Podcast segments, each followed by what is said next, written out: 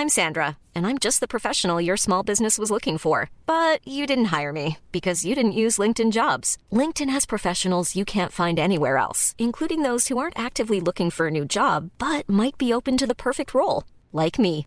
In a given month, over 70% of LinkedIn users don't visit other leading job sites. So if you're not looking on LinkedIn, you'll miss out on great candidates like Sandra. Start hiring professionals like a professional. Post your free job on linkedin.com/people today.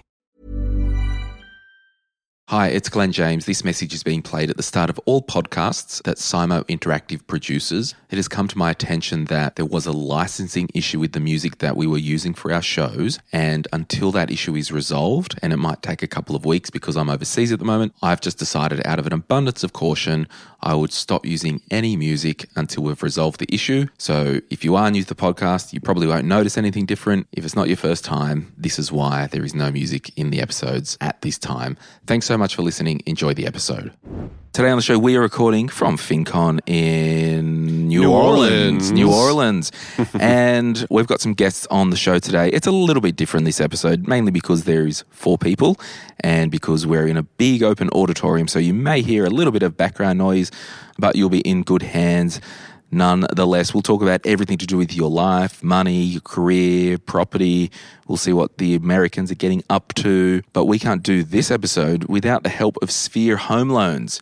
I've been saying this for a long time. The biggest myth out there in Moneyland is that you need to get a mortgage broker that is in the same suburb as where you live or the suburb that you're going to buy in. That's not the case. You just need a really good mortgage broker that can help you align your financial goals to wherever you're buying. And Sphere Home Loans can help. Just search Sphere Home Loans or click the link in the show notes, and they will be able to help you wherever you are. All right, let's get into it. You guys ready to have a chat today? Absolutely. All right. Ready? Let's do it. Okay, so today we've got Nick Bradley, the host of the My in what's the podcast? Nick Bradley, Nick Bradley, the host of the My in.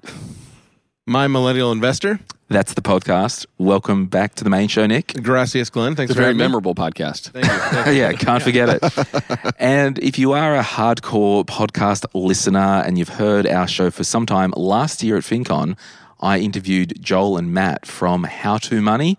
They're basically a better version of My Millennial Money, but for Americans. That's how we brand ourselves, at least. Yeah. And by the way, you did not interview me. I think you just just you just year. talked Sorry. with Joel. I was off um, Gallivanting. getting free T-shirts. Yeah. in the uh, FinCon yeah. Expo Well, Hall. Matt, you're here.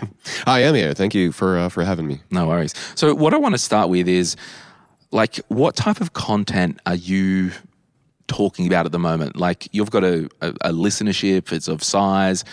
This podcast, like, I've got my finger on the pulse with what our listeners are going through in Yeah. real Australia. And I'm going to take this jingly lanyard off. I wish we were doing a video of this one. I'm actually a train wreck. so we get to hear what people are going through on the ground. So what type of content have you guys been doing lately and why? Over over in the U.S. Yeah. So I mean, a- lot of similar topics that you're you're likely dealing with uh, there in Australia, but just with different different terms, different definitions. I'm, I'm, I'm guessing, but for us specifically, we've recently changed the format of our show. Um, we the ability to talk with guests that we we realized that was one of our one of the favorite aspects of our show, uh, being able to talk for close to an hour with somebody who is an expert on what it is that they do, right? And so I think that's something I, we personally want to be able to do more of. Our expertise is limited. Yeah. yes, As it is. There's only so much time that we have, and so being able to talk with someone who's written a book and who has done years of research on a particular topic, man, that's uh, it's a ton of fun. Somebody like uh, Glen James or something. Yeah, like which that. you've never had me on your show, and I'm That's so gonna change. That's gonna change. So What are you writing, the, writing the book, Glen? But I feel like the, the two the two topics that our listeners ask the most about right now are the housing market Mm. and, and interest rates and inflation. Those are those are kind of the two main things where people are like, it's cramping my lifestyle. Like, it, where is it headed from here? Uh, and how can I maybe combat how how much inflation is sucking away my uh, my budget every month? And then there's a lot of our listeners are, are haven't bought a house yet. A lot have, right? And they're uh, they're curious to know what to do about uh, is, are I going to be able to refinance and lower my rate in the future, stuff like that. I know interest rates on home loans work different in the U.S. than they do in Australia, but um, and just kind of the, the housing market that's all but seized up essentially in the United States. So if someone says to you like, "Oh, the cost of living crunch is really tight," like, what are you guys telling your audience some like things to do and consider? It's a, it's true, uh, but we've also seen a massive influx of cash over the past three years. Right. Uh, well, I mean, I guess not over the past year or so, but given in the U.S. with the stimulus money and the checks that Americans received from the beginning, we were letting folks know, hey, heads up, this gravy train is not going to continue. Or with the you know payment Student- pause on student, loans. exact same thing. Like heads up, uh, we need we need to start taking some of this money that you were paying and make make sure that you're setting that aside so that when things inevitably do get back to normal, quote unquote normal, whatever that looks like, that uh, you've got the money on hand to be able to resume some of those payments. You also got to zig when others are zagging. Yeah. You know what I'm saying? Like, and so when you look at the gap between what it costs to buy a home now versus rent, it's increased so significantly in almost every single market. And so it's it's just a bad time to buy, and it's not a bad time to rent. Even though rent prices have increased, the rental market has softened. There's more ability for you to negotiate your rent than ever before. And so, like my, my little sister did that just that thing. She she like get she's in this fancy new apartment in Midtown Atlanta, and she was able to get 150 dollars off uh, her monthly rent amount because she pushed back. She's like, "No, I'm just going to move because there's better deals down the street." And they were like, "Don't leave." We don't. We've Yeah. got the complete opposite problem Oh, really? on the island. Like, Wow. We rent- kind of do in Columbus as well. Yeah, it's like a rental crisis. Yeah. Like we've got listeners listening to this who, and we uh, pay weekly in Australia for rent. They might have been paying like six hundred dollars a week. Then overnight they're saying, yeah, the rent's now seven fifty. Ooh, yeah, that's tough to stomach, right? It's so savage. yeah. Yeah, Columbus has such a housing rent shortage, apartment shortage. There's like buildings going up everywhere, but we haven't caught up to the demand need. Like there's still that gap. So if you're listening from Columbus, Ohio, you're going, maybe I'll move to Atlanta. Like, well, and that's a policy issue in so many ways too, which is tough to discuss because like it's it, it's there's less advice on the personal finance front. Although there is some on that, but but part of it is zoning laws in the United States that prevent homes from being built, that prevent accessory dwelling units, which are really popular in some states that are that are actually bringing more supply onto the market. And of course, we know the basic laws of economics and supply and demand are so crucial to what we end up paying for things. Uh, but for some reason, for some reason, the general public and politicians they miss out on that when it comes to housing. And if we would just build more supply and incentivize that, we would relieve a lot of the housing price issues that we face. But uh, for there's just this massive disconnect there. And that has happened regarding apartments. So there's a ton of apartments going up in Atlanta, which is why uh, you, you do see some of those rents coming down. But when it comes to actual housing, I mean, housing rents are incredibly competitive. Uh, not only in- single family homes, yeah. single family homes, not only where we are, uh, slightly outside of Atlanta, but in town as well. So maybe not all that different than in uh, Columbus. do you guys ever give advice? Let's say there's a podcaster that lives in Columbus and he used the PPP money to buy a purple Dodge Charger. And now Uh-huh. the government didn't agree with that. Like, do you have any, you ever talk to people about that? It's I would probably move uh, overseas somewhere To Australia, you're out of reach from the long arm of the U.S. federal government. to the Bahamas. This is a hypothetical person. This is a Switzerland? hypothetical. Say. Switzerland or uh, maybe some like remote area of Mexico. Those are great options. I don't know. Do you guys have a list of where they can't extradite? That'd be great. So That's who's our next blog post going. up. Who's your audience? Like, who is the the average listener? Uh, is there an average listener? I mean, we talked. To, uh, we hear from a lot of folks who are investing for the first time. Uh, folks who are getting out of college. Man, and honestly, they're our favorite type of listeners to hear from. Uh, the the last So curious. yeah, when the, the last uh, listener meetup that we had in Atlanta, actually, one of the uh, one of the guys that showed up that really stands out to us is a guy. He found How to Money while we were, um, sorry, while he was driving off to college. He um, went to Bama, I think. That's right. And he discovered us and listened to us all throughout college. Graduated. The dude is crushing it. Well, he graduated. then he went back and got his MBA. He's got yeah, he got his working two full time jobs. uh, he's got his regular nine to five, but then on the weekends he's a pretty fit guy and likes the the Tough Mudder runs. Yep. Do y'all have those in Australia? Yeah. Okay. The and so he does those on the weekend and makes additional money and he's just completely crushing it. No, he's not overworked. He's just doing things that he's that he enjoys that also happen to compensate him. So if someone's like, I want to invest for the first time, what do you say? So, I, th- I mean, the biggest thing is tax advantage retirement accounts, and especially if you have one through your employer where there's a match. That's the easiest way to begin. And and lots of times, actually, now we there are new stats out about how much more millennials actually have invested than people previously thought. Like there was like all these headlines about how millennials they just can't get it together when it comes to the investing or their money front, but they're doing really well. And part of it is They're a lot older now, though. well, they are, they are. But Hey, watch it. but like all, I feel like the headlines haven't caught up in a lot of ways, and so it seemed like the millennials were the snake bitten second generation, but that has not turned out to be the case. And part of it is even some of some behavioral stuff, right? So where now something like 60% of employers automatically enroll people into a 401k at their job. It used to be 10% like 15 years ago. And so because of that, uh, that's created a huge influx of dollars going into those retirement accounts. And so millennials are more prepared for retirement in some ways than people would have said or assumed they would be 10 or 15 years ago. But that's the place to start. And then a Roth IRA is the next place in the United States. I mean, with the uh, contribution limits at $6,500, that's a great place to say, like, try to maximize that, get the match from your work, try to max out the Roth. And if you're doing both of those things, you're better, you're doing better than 95%. But if, if someone's like, I want to invest to fire, you can't use the retirement savings. Well, you can. That's part of it too. Right. That's at least part of it because you're in, you're investing. If you're investing for fire, you still have hopefully thirty plus years post uh, retirement age that you need to fund also. So you need to think about the both and and, and uh, Because I thought a lot of them would be like, I'll build wealth in my own name, not retirement savings. So at least I can stop working and draw off that Yeah. portfolio. yeah. And then look at doing the retirement account or just have it all outside of retirement. Investing there's- in rental properties is one way to do that. Yeah, and even within retirement accounts, there's ways. I mean, you can do Roth, you can do conversions, uh, Right. and so there's much higher limits with uh, with 401ks and the matches not only that you receive on those, but the ability to then convert those over to to Roth, let them season for five. You know, they sit there for five years, uh, and those are now contributions that you can withdraw early before 59 and a half. Yeah. Speaking of fire, talk to us about your Uber experience the other night because you touched on it, and I'm like, Oh. tell me again. Yeah, so well, no, it's two of our two of our friends who have a podcast. Well, her husband has a pod, or she has got a podcast about money and fire, and they reached fire. Right. And so there's this there's this perpetual problem, in my opinion, in the fire community of like, well, let's hit this number, and then I don't know what I'm going to do with my life once I do, but I just think that having enough money and getting to that point in the journey, then I'll figure out what my awesome life is going to look like. And so we were talking to a friend who reached it, and then he, but he kind of has struggled to figure out what to do with some of those hours now that he's not working,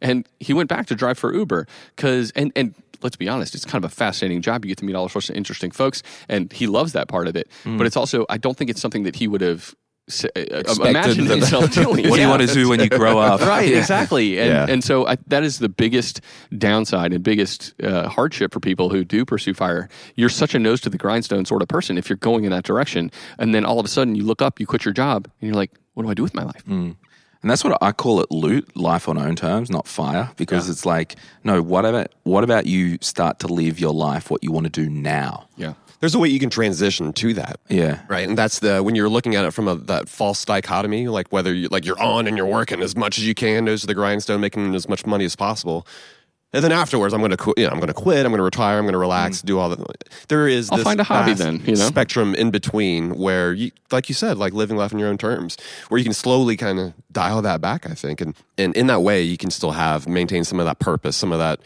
fulfillment that you get from work because we have a very like our philosophy on work uh, personally but just on the show as we t- discuss it we have a very high view of work and how it is that you're able to contribute to the world and the very act of you How, how is that spelled? What's- the world? Work?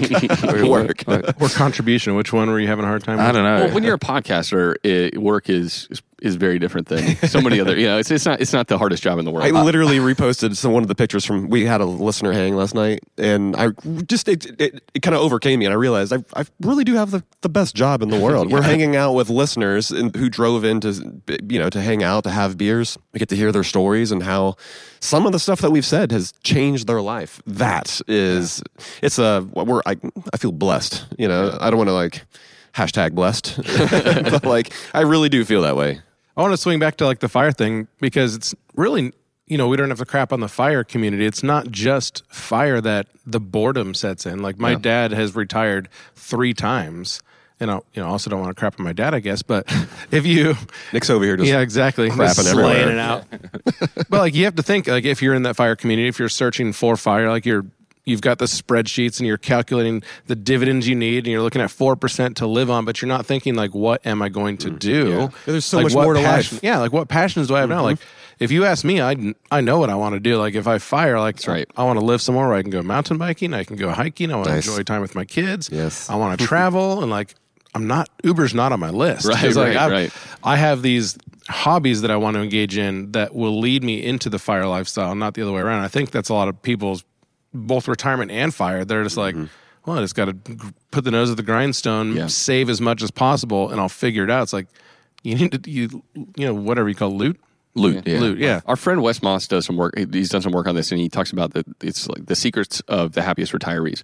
And he says that ha- having more core pursuits is really what makes people happier in retirement. And the unhappiest retirees have very few core pursuits. And those core pursuits he calls are like they're like hobbies on steroids. And so you need to be developing those now because guess what? When you do retire, if you haven't been pursuing those throughout the years, you're going to get to retirement. and You're going to be like, maybe I'll pick up woodworking. And and you're not going to be very good at it. You're going to get quickly bored. But if you've been kind of building that hobby for the years you're going to be ready to like turn it on full blast when you hit retirement. And so it is that if, if you're not living that sort of balanced life where you're going mountain biking going hiking and taking some of those trips now while you're being intentional and saving for the future then yeah wh- what are the chances you're actually going to do that well when you do reach retirement age I think you could. It's just going to be hard. There's going to be a lot of work. It can. Massive and- and it's, it's going to be disruptive to the way you have been living life because, like you, again, you are going from on to off, or vice versa. However, you're looking at it from work to retirement, and it truly is disruptive as opposed to having practiced and knowing what it is because that, that can kind of fuel why it is that you want to retire. In this case, though, uh, with this couple that we're talking about. Um, I think it's fair to say that she has been more on the sort of fire train and does her, I mean I see she, stays busy, too. volunteers like she is spending her time in an incredibly meaningful way whereas I think with him it's something that he maybe he's he's coming along with and they realize oh yeah in fact we do have more money on hand. I do have faith in his ability to be able to figure out what it is that he wants to do with his time. It's just going to it's it's it's a growing pain right? And it's a process. There's a question here, uh, and I'll keep it anonymous, and I'll read it, and it's a little bit long, so let me read it and we'll talk about it because I think it's a really good discussion point that we've landed into. Hi, all. I need a little advice from the Brains Trust. I don't think I can post anonymously, so if you know me, you don't know me. I was listening to the pod episode today, episode 639, and Glen said we have a community here that can support each other, so I'm looking for some friendly advice uh, as I don't know where else to turn. I'm just going to pause there, everyone. This is the one reason that we do My Millennial Money is because we are a safe space for you to dare to dream about, like, oh, I want to do something else with my career because there could be people in your life and your world who will want to talk you out of that because it's risky and hmm. it's not their vibe anyway. I've spent the last eight years since I was 20, so we've got a 28 year old, if you can't count, guys, growing my career, working crazy hours, and putting my heart and soul into my job. It's taken all of me, and I realized recently that my job has basically become my identity. I don't know who I am outside of it, and I recently got married, and I know there is more to life than my work. My job can be incredibly hard and stressful, and I feel like it requires passion to work the hours and support the work. I work in the public sector for reference. The question is I don't know how to step back without taking a negative impact on my work or the way the colleagues or my boss perceive me. I don't know how to take it back to 80 or even 90% capacity because I'm worried about my performance. But I'm also worried that if I don't have hobbies, have a friend group that I rarely see, and I barely catch up with family. Episode 639 hit me deeply, particularly around being rich in relationships and happiness. This year has kind of put me into perspective following the COVID work from home grind, where we were all working crazy hours because we could. Now that's tipped over into the new working world. I think I feel like I'm just missing something. If anyone has been through this or has any advice on what I can do uh, and to let the perfectionist go, I would really appreciate it. Bit of a rant, and thank you if you stayed till the end.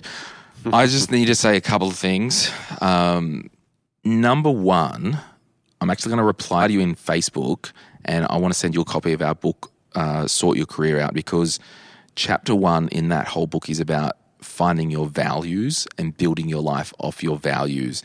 And I think number one here, you've you've landed into a, a job like you may have left school, you may have went to university straight into the workforce, and you're a hard worker and you care, and you've just gone flat to the floor, and you're 28 now, and you're looking up and going, "Oh crap." Hmm. What do you guys think? Like, there's a lot to unpack there, and I think it is the best thing about this. She has realized Yeah. that what I'm doing now is not what I want the next 10 years Yeah. to be like. I think two things. One, uh, you you see the statistics about work from home. People work more when they work from home, and so you have to be really careful to draw boundaries because uh, the employers are down with that. you're not commuting anymore, and because those hours aren't spent there, you're more liable to pick up your laptop at 8 p.m., 9 p.m., or something like that. You're you're more likely to get a little get started a little early. Sure, you can get your laundry done during the day too, which is a perk. But people are spending more hours overall working, and so that literally the productivity gains that everyone saw. Uh, it's because folks were working Yeah. longer hours, Extra not hours. necessarily because they were in an environment that allowed them to be more inefficient with their work. So And I think the other thing is instead of thinking of it, I think um, the mindset shift I would say is instead of thinking about running away from work and being like, I have to work less, running towards other things is just a better way, is just a better way to proceed. And so running towards building relationships, building up those friendships that maybe you've let go by the wayside a little bit because you have been working too much, or a hobby that you're like, man, I used to love doing that and I just have not spent any time doing that. And carving out time in your schedule to make that a regular occurrence, leaning into that, and then you're going to feel a little more comfortable, I think, uh, it, leaning away from work. So instead of being like, oh, work's the problem and I need to work less, it's like, no, that the, the real problem is I'm not doing enough of these other things that I say I value, that I really do care about, but I've kind of let lapse in my life. So work to, to skew time in your calendar and skew that your mindset towards just pursuing a little more of that and not less of work. and reading into it, and like I don't want to get like counselor on the couch, but she said recently married, right? So I can at least picture it in my in like my mind's eye is like you're cracking it, you're hustling, you're doing the COVID work from home thing, and you don't mind working at eight o'clock at night. Like you don't care if you're pulling the laptop up at nine thirty, getting something done, but your new spouse might, mm-hmm. and like there might be some friction there where you guys have different values, as Glenn said, and like that needs to be a discussion with your partner. Is like maybe you're finding some friction, and she's thinking, "Oh, I need to like totally cut back." Like, and I'm scared to have this like thought with my employer, and like this mind game is going on in her head of like, how am I going to talk to my employer? Like, definitely have an honest conversation with your spouse first, and maybe you can define some sort of boundaries of like, hey, I don't open my laptop from seven to 10 p.m. Mm. Like that's our time to hang. You literally might you know, obviously I'm speaking for her, but like you might be conjuring up a problem that doesn't really exist. You just need to set some boundaries and maybe you can still thrive in your, your job that you're doing. But if you don't, if you're speaking for your spouse and you're just feeling the friction and you're playing the guessing game, like, you know, lean in and have that conversation first before you go to your employer. You're like, I'm going halftime. Yeah, I, I think I'm a recovering perfectionist. Remember the cable guy? The movie, yeah. he's like, Jim Carrey? I'm kind of a perfectionist. he couldn't say the word. That explains so much. yeah, that's right. Um, what can happen is we can get in our own mind, and I think on the work thing, like you don't want to make it look like to your work that you're not giving your all. I would say they probably wouldn't notice. Yeah. like if you're like, I don't work after 6 p.m. Isn't that the phenomenon of quiet quitting? it's like people saying, Well, I don't uh, think they're going to notice. The, if the they, quiet yeah. quitting is like Yeah. I'm literally bludging for the next three weeks and I'm out of here. Yeah. But I, I just think turning the tap down and what we said in the career book was can you have a chat to your manager and go offsite, get out of the office. Yeah. Goes like, hey, can I buy you a coffee one day? And d- depending on all the variables and all that, I think honesty is often the best policy. Sometimes my honesty has got me into trouble, um, being a bit over sherry and all that stuff. Um, but what if you said to the manager, hey, I love what I do here. You know, I give it 100%. I'm recently married and I feel like I like while I'm not going to not work, things might look a bit different where I'm going to close the laptop at 7 p.m. and you might not get a an email. Like I think it's just a, a value and expectation realignment. Yeah. And then it, it, you, you pull that thread. It's like, okay, do you like your job? Do you like your career? Do you like your job but hate your career? Do you like your career but hate your job?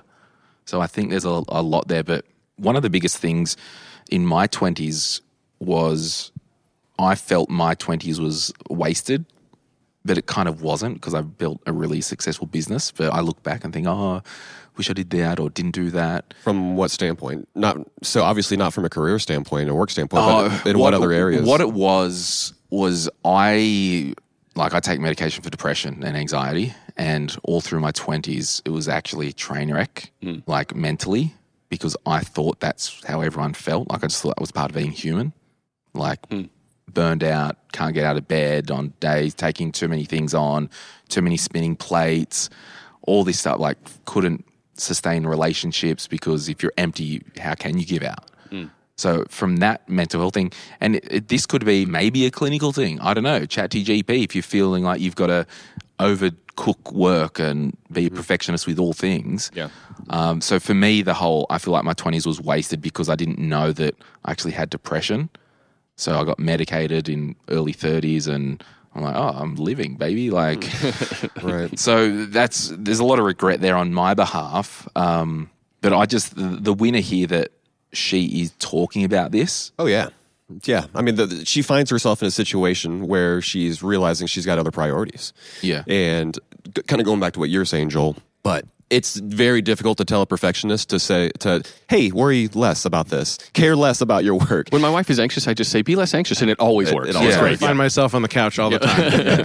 but when you realize there are other things that you want to pursue, and she's realized that, like mm. that's what's so great. Like she has, it's not that there. She she's trying to figure out what is or isn't making her happy. She's realizing specifically what I heard you read, Glen, was that relationships is something that she's neglected over the past eight years, and now being married and being in the most significant relationship she realizes that oh this is something i need to actually work towards something i have to prioritize. And i love that because the, the the light bulb moment has happened. Like she sees the light at the end of the tunnel and now it's just a matter of taking the steps to get there. And i think what you simply do is find ways to pursue that to grow foster that relationship invest in that while at the same time like you said i think slowly creating some boundaries Yeah. finding ways to not give because she's been working more than 100% right and- like and that's that- that's the difference Hey, this is she's, she's been given like say, right? 110% She the, the line says, "I don't know how to step back without taking negative impact. The mm-hmm. way my colleagues and my boss sees me, I don't know how to take it back to eighty or ninety.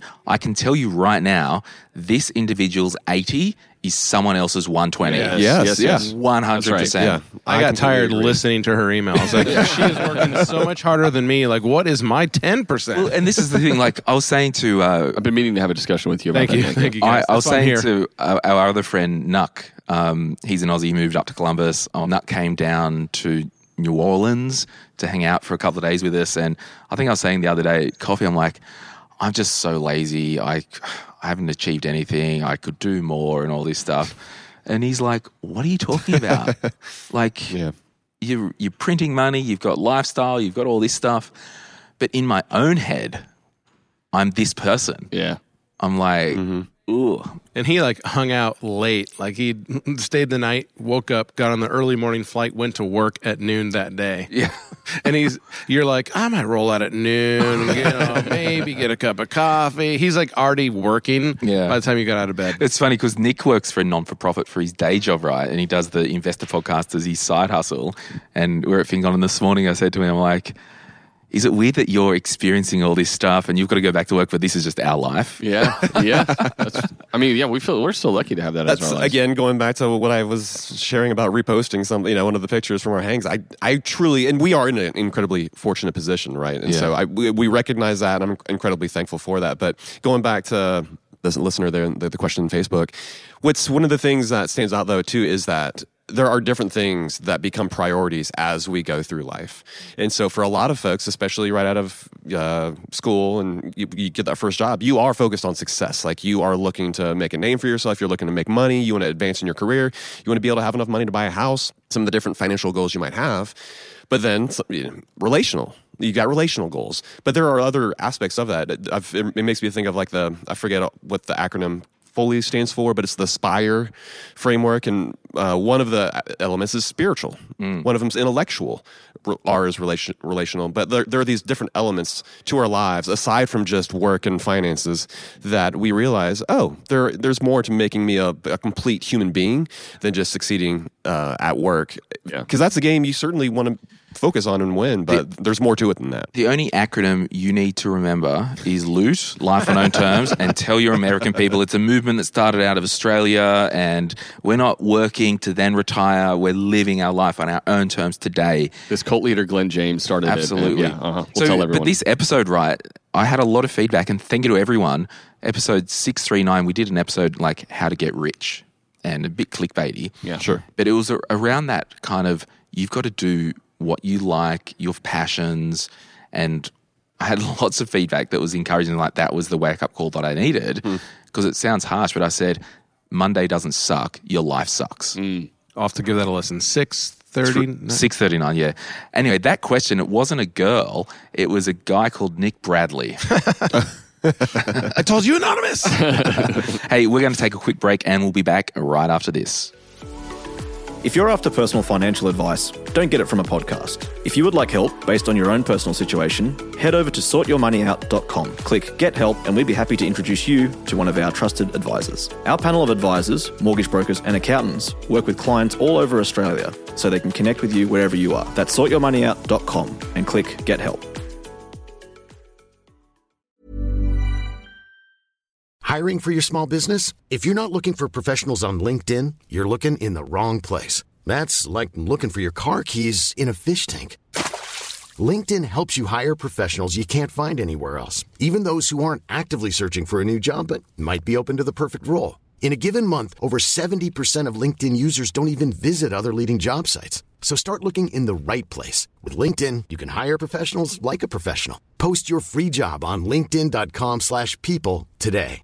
There's never been a faster or easier way to start your weight loss journey than with PlushCare. PlushCare accepts most insurance plans and gives you online access to board-certified physicians who can prescribe FDA-approved weight loss medications like Wegovy and Zepbound for those who qualify. Take charge of your health and speak with a board-certified physician about a weight loss plan that's right for you. Get started today at plushcare.com slash weight loss. That's plushcare.com slash weight loss. plushcare.com slash weight loss.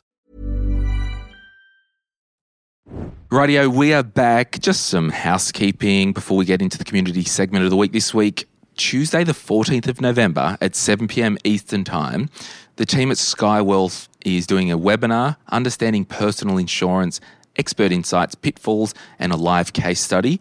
Uh, so if you are wondering about getting life insurance sorted, uh, getting your income insurance sorted, jump on this webinar. There's a link in the show notes, and you'll learn about the whole process and particularly the the live case study. I actually know about it, and it's quite an experience when you see someone who's been through and who is going through medical hell at the moment, uh, but they have had insurance in there. So Tuesday, the 14th of November, 7 p.m., that's Sky Wealth, and uh, they will look after you. Now, the only other housekeeping this week, I just want to talk about the My Millennial Investor podcast. Nick, Nick hosts the, the My Millennial Investor podcast.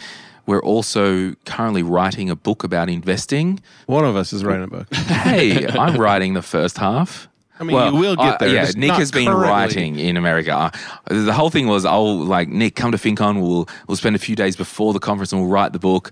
I think I've done 500 words. Um, I'm spending all of this marriage capital. Like, hey, honey, you watch the two and five year old crazy kids at home. Glen and I are working hard. She sees me like posting pictures at the New Orleans Saints game. Like, how's the book coming, honey? I'm like, um, you know, going great, going great. So if you are interested in a little bit more investing content, Nick's podcast, My Millennial Investor, you can subscribe wherever you're listening to this.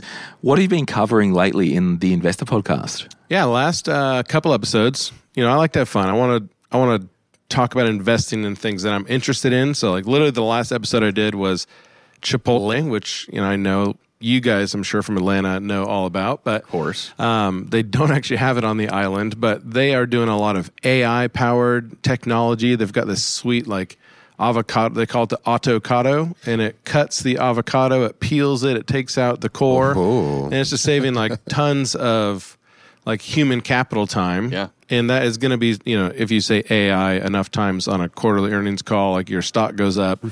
so, like, that's like the hot thing. But truly, I think people are afraid of AI and like, this isn't something that's going to replace the human. Yeah. Like, they're still going to be involved, but it might make people's job actually easier. Sure. You know, working that line and like things more effective. So, there's a lot of like good things to AI. So, just kind of talking about that, talking about, you know, is Chipotle going to be the new Tesla of the burrito world? You know, things like that. Wasn't So- I mean, didn't Jamie Dimon, the CEO of Chase, basically say, you know, how we're going to get to shorter work weeks for people, three and a half day work weeks is is AI. That's what's Yeah. going to lead us there. We do a four day work week in my business. That's the way to go. It's so good. Yeah.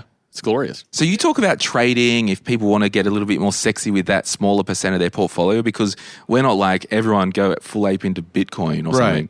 Uh, I try to calm myself down and be like, look, passive index investing should be the core of your portfolio. And while I'm recording those episodes, I'm like trying to make a day trade on the NASDAQ futures. So, you know, listen to the words I'm saying, not necessarily the behaviors I inhibit. But like, I'll get inside, like core index passive investing is kind of always going to be my largest advice. My, uh, not advice because you can't give advice in Yeah. Australia, but what I'm doing. no, but you publish the podcast, so you yeah, can do what true. you Yeah, want. that's true. Yeah, so Nick and I, we are writing a book, and it is about investing, how to get started, and Nick will cover. So part of the deal was I said to Nick, I'll write it with you. I'm doing all the soft behavioral, mindset Yeah. I'll do a bit around tax and super in Australia or our retirement savings. I'll do the investing in kids part and all that stuff. But you can do. portfolio construction and what is You're going to even touch on a bit of charting and yeah yeah the final chapter will be shorter but it'll be charts how to read a chart you know day trading kind of stuff Nice. So head over and have a subscribe to the My Millennial Investor podcast. All right, we're going to bounce out of this housekeeping segment, uh, webinar on insurance, Nick's podcast, and there is no music because we don't have any at the moment. We'd usually play a bump. And now we're into the community segment of the week. Bum, bum, bum. And nice. it is brought to you by Sky Wealth, but we've talked about them enough. So we ask you in the Facebook group random stuff and we read your answers. So let's go around the table, have a bit of a, a table sesh. And what did we ask, Matt? Let's see. Uh, share your biggest financial milestone and how you achieved it. Louise, she said, in 15 days, it'll be seven years since I quit smoking. I've saved, holy crap, $43,000. and that doesn't account for increased cost per pack. Okay, so the actual, yeah, Yeah. actual money. Uh, more importantly, I'm fitter and healthier. That is amazing, right? When you are able to figure out a, a, a habit like that and find a way to obviously eliminate it from your life but when you it's not too difficult to do the math on that and figure out what something uh, that you a monthly expense that you have what that's going to be in 10 years were you to invest that money. So Yeah. i think finding ways to not only reduce costs in the here and now but like she said the ability to spend less on healthcare down the road. I mean we're talking about wins on both ends Yeah. right? Now and later. That's huge. All right, Nicole says single mother for eight years, and shout out to the single parents because uh, I don't I don't know how they do it. Uh, it's difficult, right? Even with with two parents. So she said had nothing, worked my butt off to get ahead, and finally bought my first home in February 23. I've been doing all the renovations myself for the last seven months while working and looking after my child. This uh, this weekend I will finally finish the inside. Next will be the outside. So that is really cool. Shout out to Nicole. I mean, all that hard work and the sweat equity you can get from doing some of that work yourself. eh, um, uh, YouTube is an invaluable resource for that, right? If you're trying to figure out, oh, I don't know how to tile, but I want to tile the bathroom, and you're going to save thousands of dollars by that than hiring it out to a pro. And uh, man, what a good thing! It, it, I think it feels so good to be able to do that yourself, living in the house you've kind of semi-constructed. I think that's awesome. So daniel quinn shredding my last credit card using the snowball method congratulations i hope you paid the debt off before you physically shredded the card that's not how that works but glen you actually did a thing on your was it stories yesterday Yeah, I did a reel. Um, because in Australia, if you've got like two credit cards or three, it's like crazy. And I went around the table at dinner. It's like four cards, four cards, 12, Yeah. 17, 13, 45. Okay, that's a little overboard. Yeah. and the reason is the whole points hacking thing. But uh, what else we got? Trina Tinson walked away from marriage with absolutely nothing from our own home, severed all ties except for the children, started fresh, set up rental, bought a new car, paid off a $28,000 debt, and managed to put myself through so far two years of uni as a single mom, three kids, zero debt. Wow. Huge. Sarah, my nine year old loves splitting her money into spending, saving, charity. I love that. And growth, long term savings or shares. Watching her become more financially literate than I was at a younger adult is so satisfying. My husband and I like to educate her in an age appropriate way. As a parent, is there anything that makes you happier than seeing your kids do things better than you? Yeah. Whether it's with your money or just, just how they're learning about stuff, man. I love that. Vanessa says house paid off in eight and a half years. He worked back to back, less childcare required, and always said yes to overtime. Nice. That's quick to pay off your house. And Michelle, hit me up on Facebook. I want to know what you invested in. Reaching fifty thousand dollars in ETFs, small amounts consistently add up over time. Well done. It's that is like so true. Also, right? I think in the beginning when you're starting to invest, or when I started in my early 20s, those small amounts, I'm like, that's is it really going to amount to anything? I, I know the reality of compounding returns. I've heard, I've heard how it works, Yeah. and then 15 years later, you're like, okay, it's working. Wow, those those those dollars really did matter. Warren Buffett started with twelve dollars and forty four cents. Was his first like share of Is that in that he today's dollars or back then? bought. you know, nineteen sixty four or something. But uh, I don't know what that is. yeah, start somewhere. Let's say it's hundred bucks now. Like Hot dogs cost like two cents, and Yeah. Cokes cost a quarter. Mm-hmm. What do you reckon the biggest? All right, just swoosh out of this segment, Nath. Swoosh. There you go. I just did the swoosh. All right, so there's a question here I want to talk about from Amanda. I'm attending a wedding where the ceremony is followed by a cocktail reception. It's not a sit down dinner. And then she said, How much do you think is a reasonable amount to gift? I mean, oh, I don't, I'm going out on a limb to say $1,000. $1,000. I'm not minimum. basing my gift on what I'm buying in terms of the food and drinks at the wedding. Yeah. Am I right? If it's catered by Applebee's, you you don't have to bring as much, right? Yeah. So It, yeah, I, I agree. Right, it, it has more to do, I think, with the expectations of because you can't say that like, oh, oh, of course, in this situation, you gift a fifty dollars. Duh. Yeah. no, it depends on the relationship that you have with that person. It depends on what the family expects. It Yeah. it, it depends on so many of these uh, softer cues that you have to take, as opposed to where you're at in your finances too, right? Right. If you Yeah, got where a you are credit card debt lingering around. Like you, you, you might not be willing or be able to do anything until you give another sort of thoughtful gift because you, you're like, I can't, I can't when I have 24 percent interest rate on my credit card, I cannot, in good conscience, give money as a But on the other hand, if like if you're balling and you're going to this wedding and like they're they're like not there and you're Right. quite a bit more well off than them, like be generous. Like, Yeah, exactly. absolutely. so you went to a wedding recently Yes. that I didn't go to because I didn't want to stay in the States for two and a half months. What did you give as a gift? they were. Um, are they Gen Z? They're probably Gen Z. Yeah, yeah, So they had their stuff together. They had a huge registry on you know Target and some other places. So we went and fully fitted out their bathroom. So like they had all this different stuff. So we're like, all right, she'll like this. She'll like. I mean, when I say we, my wife was like, okay, buy this, buy this, buy this, buy this, buy this, buy this. So like, and then they- Nick was like, "No, get the salmon yeah, colored yeah, well, towels." what about it? so they had the the bathroom that they wanted as a young married couple set out. And what? Um, And then I gave them the money you sent in a card with my name on it. yeah. So they're like, he is so generous. so what? Like, what was that financial amount that you think you gave them? Maybe like 100, 150 bucks. Right. Okay. And was that your standard go-to for weddings, or because yeah they're starting out and a bit of a relationship there, like you've I'm known in like them- this weird position in life where in my mid 20s, I was going to weddings like every weekend. Like, all of my college mates were getting married. phase and of life. Now I'm like in this spot where now my friends' kids are getting married. So I'm like, now I'm going to those. Like that's what this wedding was. Yeah. It's like a mutual friend of ours, and her son was getting married. And so I don't know. That was the first wedding I've been to in years. So Yeah. like I don't. Maybe this is a very relevant conversation for me because I'm resetting myself. Okay, random question. We've been friends for maybe what eight, nine years, ten. Has it only been that long? Ah, feels like Okay, forever, yeah. an eternity. I'm getting married, for example. Congratulations. Well, I'm not. But Oh, not yet. hypothetical. I want to one day. I was already Gosh. planning the gift I was going to get you. Yeah. yeah. So, what in financial terms? I invite you to my wedding, assuming that you live in Australia and Yeah. whatever. How? What are you doing for my wedding gift? Glen, right now, I am going to bequeath you one share of Tesla, and whatever that value is, when you get married, you keep that share. I'm just googling.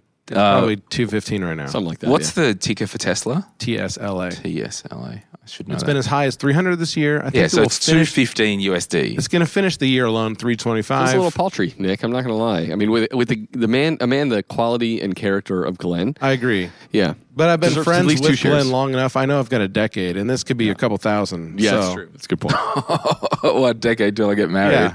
oh man, I I'm ready. Let's and talk about this. Do you have some ladies on the burner? Let's get into your life, Glen. Like, let's talk about how close we are. I could bump it up to five shares if it's around the at- corner. Yeah. Incentives. Getting back to my uh, option strategy, I am currently on the hook to buy 100 shares because I did a cash secured put that's going against me. So I'm going to have some to give away. so, uh, okay, let's move on. There's let's finish with one last Let's question. move on, please.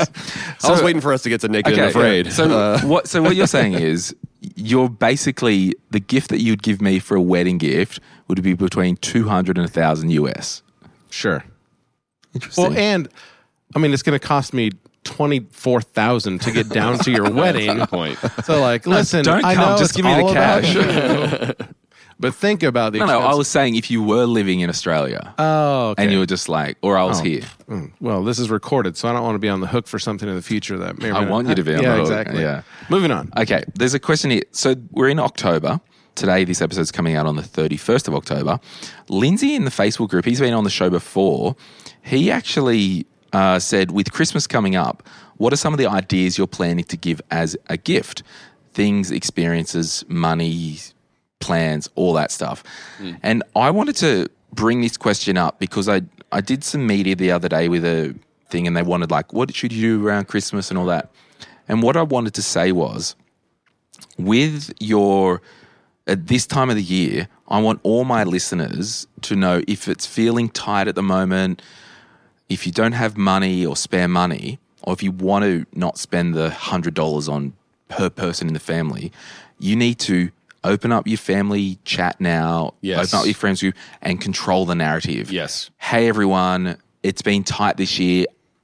We don't want for anything Yeah. let's just get creative. We've got $30 to spend each with a gift that starts with your name, letter, or something. It's like, I'm buying everyone a gift starting with G for $25. I don't know. Like, it's about controlling the narrative and getting out now rather than getting a message, hey, everyone, let's just do 150 each or something like that. Yes, I I 100% agree with you. And I think when you, the, the sooner you start that conversation, the better. And most people, there's so much pressure in the holidays to give the right gift and to feel like, did I spend enough on this or that person? And so uh, feel free to have a smaller budget, but have those conversations about, hey, I'm, we're dial, let's dial it back this year. Or, or hey, maybe, maybe let's not buy gifts for adults in the family. Let's just buy for the kids. Um, stuff like that. But where you can, ha- you got to have that conversation because if you've done it different ways in the past, you don't want to just like, show up Christmas morning without any gifts or something like that. And it's like, why would you do that? Like, that's so against our family culture or ethos. But if you have some reasons and you can present them well and say, like, listen, listen, I, I've got these financial goals, and boy, we, yeah, we do. When you think about it, there is so much just consumption. Uh, brash, unadulterated consumption that takes place during the, the Christmas shopping season. And uh, hey, let's plan an extra family get together, or let's go out to dinner or something, and let's make that special. Um, I think that that can often provide better memories and reduces the pressure at the same time. If you're into reading, your family's a bunch of readers. Glen does have three different variable books. Now you might end up quitting your career and living in your parents' couch for a while as you're sorting your career out. So and take your that- love life. Yeah, that's right. But they missed you, so it's going to be great. Look for book five, How to Find Love with Glen James.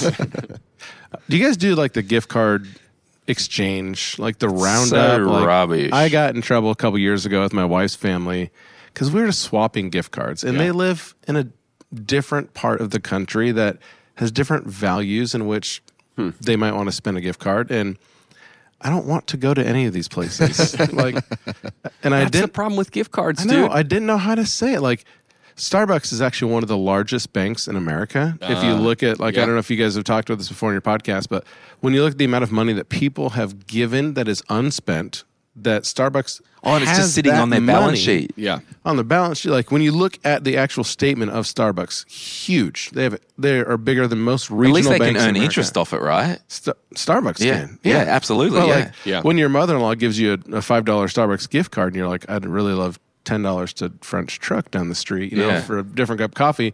It just sits unused. So like, you know, maybe five years ago, I was like, guys, can we like, we we wanted to do a family trip with her side of the family. I said, can we like a- stop doing the gift card thing real, and just save money, and then we will all pitch into this house on like Lake Michigan and like, Oh my you know, have yeah. a have a good time and like go for a weekly vacation rather than this gift card thing. And it was like a little rocky at first, but like now we go on a trip. Like this year we went to Ocean Isle in North Carolina and like a Changed the house. culture, man, And I which was is like- great, yeah. But like I, I caught some heat for it. So Yeah. like to the listener that wrote in, like again, start the conversation early. think about what you guys actually want. Like we would rather hang out with each other than fifty bucks to whatever Right. gift card place. Mm-hmm. Well, I Well, think s- what is there's billions of dollars in unspent gift cards, at least in the United States. Yeah. billions of They dollars. changed the law in Australia that the companies have to honour them. They've, they can't be expiring 12 months. It's now three years. But if you lost it, like Yeah. Exactly, It's they gone. get lost, or they're in your underwear drawer. No, no, or that's, your, the, the loss is fine, but Yeah. they're just saying the expiry. exactly, Yeah, which is great. right. Yeah. I'm glad they changed the law. Joel hates gift cards. I in hate general, gift though. cards. Yeah. I think- I think they're fine. Oh, I, got you a thank you gift for coming on the show. I'll take it. I mean, yeah.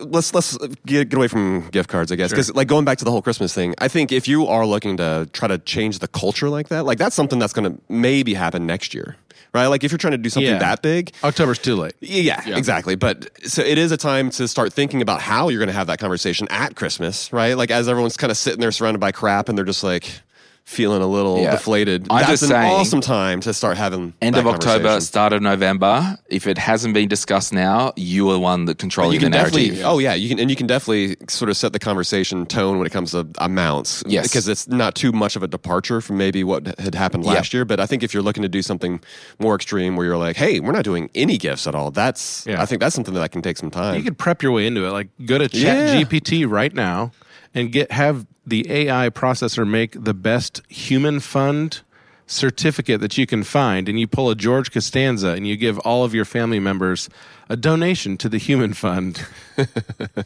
Okay. In finishing, let's go around the table. One piece of financial encouragement that you'd want to leave for our listeners. You're probably already doing enough by starting. Like if you have taken step 1, you're doing a good job. Like don't if you're a perfectionist, don't be too hard on yourself. Surely we can always do more. But like if you've started, if you're listening to this podcast, you've probably made certain steps to know that you need to look at your financial future, your financial life, your current money situation. Continue to thrive for better, but like just taking small steps, you you're already on your journey. I think keep it simple, right? There's so many people who want to make money complex, and in doing so, they, they, they leave people confused. My parents met with a financial advisor recently, and they, they were like, "We left more confused than when we came in," and I think that's the truth for a lot of people, and that's what's great about podcasts like this. It's we're really trying to help people in uh, without using all the jargon and the vernacular that really stupefies folks. And so, um, I think keep it simple. Don't make it overly complex. The basics of personal finance are are pretty easy to grasp, and then you can grow over time in some of that complexity. But keep it simple uh, for, and, and really, if you do that, you're going to make a lot of progress on a lot of fronts. I would say to, yeah, I guess piggybacking off of that, to not get so bogged down with the details that you forget why it is that you are pursuing wealth. And this kind of goes back to the question that uh, we were discussing earlier. When you can keep that, the, some of the other priorities in life top of mind, I think that can provide an incredible amount of encouragement because everyone's goals are going to be different. Whether it's wanting to spend more time with your new spouse, whether it's wanting to find more time in your schedule to go mountain biking, these are all the things that drive why it is that we work hard when we do work, but also why we say no to work and why we start to dial back a little bit. And I, you know, the ability to maintain that balance, I think, and understanding what it looks like to be a happy human being is incredibly important. Or it's like why we don't make that Amazon splurge. You know, like why do we say no to that? Oh, because we're, we want to say yes to something that's even better. Well, it's the values based budgeting, isn't Yeah. it? Yeah. values based spending. All right, I've got two bits of advice. The first one is for my listeners, then I've got some advice for the three of you. Thank you. Uh, so, my finishing thing is I want you to just invest. I want you to invest regularly. And I want you to invest for as long as you're earning an income. And make it automatic. make it automatic. And that could be telling your employer, can you please salary sacrifice $20 a week into my superannuation? Then it's completely out of sight, out of mind. You just have to do it regularly for as long as you can. That's it. That's as simple as it is. Now, for you guys, I just want you, Give it to me. I want the three of you to know you're doing the best that you can. And that's pretty embarrassing, isn't it? you can find How to Money wherever you're listening to this podcast. Thank you, Joel and Matt, for coming on the show today. Anytime. Thanks for having Thanks us. for having us on. No worries. And you can find My Millennial Investor with Nick Bradley wherever you're listening to this podcast. Gracias, mi amigo. All right. Bye. We acknowledge the Awabakal people, traditional custodians of the land on which our studio sits, and pay respects to their elders past, present, and emerging. We extend that respect to Aboriginal and Torres Strait Islander peoples who may listen to our podcast. My Millennial Money supports a variety of charities, and we encourage you to consider giving as part of your overall financial strategy. If you would like some giving options, or if you're unsure about which charity you can support, head to mymillennial.money forward slash charities for more info. This podcast is for education and entertainment purposes. Any advice is general financial advice only, which does not take into account your objectives, financial situation, or needs. Because of that, you should consider if the advice is appropriate to you and your needs before acting on the information. If you do choose to buy a financial product, read the product disclosure statement, target market determination, and obtain appropriate financial advice tailored to your needs. SYMO Interactive Proprietary Limited, the publisher of the podcast, and Glen James are authorized representatives of MoneySherpa Proprietary Limited, which holds financial services license 451289.